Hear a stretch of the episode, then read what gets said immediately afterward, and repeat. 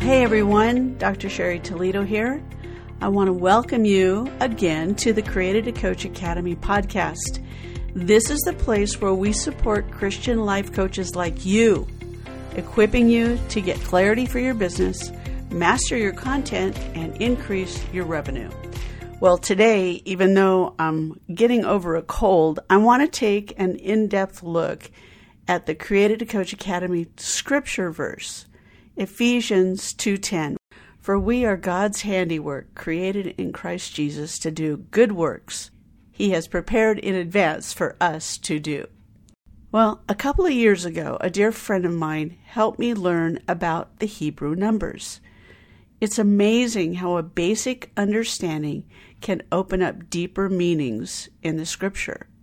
So let's take a look at the Hebrew meaning of the number 2 and the number 10 from Ephesians 2:10. In the Hebrew alphabet, 2 represents divide, difference, double witness, blessing, building, couple, and it's the first number that lets us do multiplication. For now, I want to focus on blessing and building. And let's look at the verse again. First, we are God's handiwork. The Passion Translation says that when we made Jesus our Lord, we became his poetry. We are an expression of his creativity. Wow. So it's just natural that when we work together with him, through him and what he deposits in us, we bring blessings within our sphere of influence.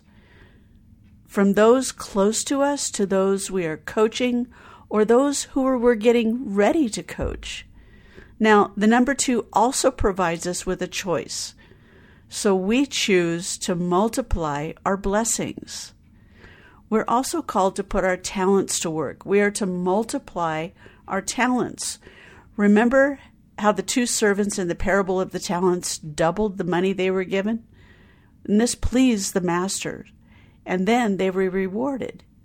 Like the two good servants, we are called to build with what we are given. So again, we need to choose to take what God has entrusted to us and build upon those gifts and talents for His glory. Okay, let's look at the number 10. This blew me away. We have such an amazing God. He loves to surprise us with the details in His Word. So 10 means divine order, a completed cycle, a group blessing or judgment. And the pictograph of 10 is a hand and an arm symbolizing work, worship, deeds, power, direction, and complete manifestation. So, what does Ephesians 2:10 say again? For we are God's handiwork created in Christ Jesus to do good works which God has prepared in advance for us to do. In fact, 10b, the second part of the verse, in the Passion Translation, it says, Even before we were born, God planned in advance our destiny and the good works we would do to fulfill it. Now, before we go any further, we need to make sure that we don't turn this around to mean that we earn our salvation by our works. Nope, Remember, in the beginning of the verse, it states that we're already in Christ Jesus. So our works are not our way to salvation, they are our way of showing our love for our Lord. Okay, let's go a little deeper into verse 10. It says, Even before we were born, God planned in advance our destiny and the good works we would do to fulfill it. So remember, 10 is the number meaning work and direction. This tells us that He has a direction for us in the work that He has planned for us. Do you see how much He loves us? He embeds His message in His message. Let me say it again. Verse 10 is all about our good works that God has planned, while the number 10 is all about work and direction. Wow. It just blew me away when I saw that. What do we know then about these works?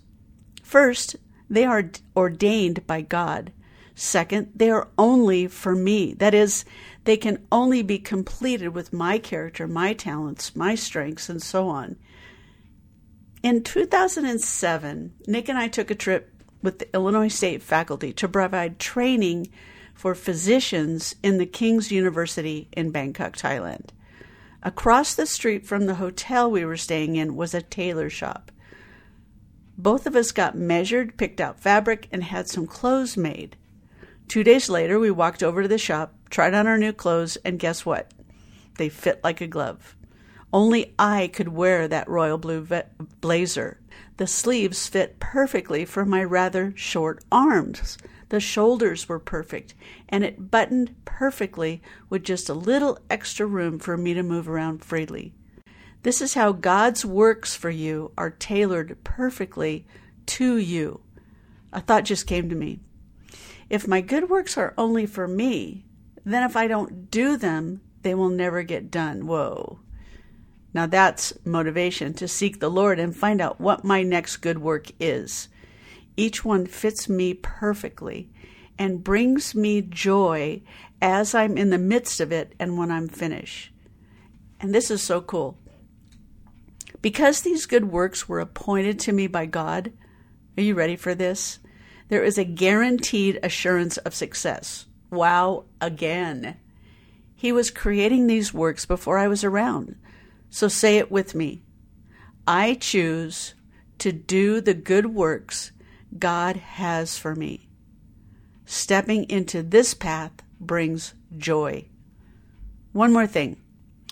Whatever those good works are, because they are God's assignments for you, realize that what He starts, He always finishes. So when you co labor with Him, know that your good works will be completed and be successful. Now, of course, you need to stay the course, keep going, keep putting in the effort. But ultimately, they will be finished. When we're talking about our good works from the Lord, it's important to realize that this work is rest. That's right. It's like we're in the middle of a river, floating effortlessly in the middle of God's current. Our work is like easy paddling. We're working within our spheres of influence, using our talents, our gifts, our life and work experiences, and our education. Living and working from rest is stepping into God's flow. Sometimes we may even need to leap into His flow. This is all proof of God's love for me and you. Proof that relationship is the foundation for everything else. He created our good works out of His love for me. I complete those good works out of my love for Him. It's the best relationship I could ever have, and it's eternal. So, what does this have to do with building a Christian life coaching business? Right? Everything. the past two episodes, 16 and 17, have been all about business clarity clarity in your call from God, clarity as to who your signature client is. So when you are clear on your call, you will know the good works that God has prepared for you. Now, just in case you're a little anxious, I want you to know that those good works are not going to show up all at once. You will discover them as you walk along the path that the Lord lights up for you. When you are clear on your signature client, you will know what good works you will be doing with and for them. This is where His rest comes in.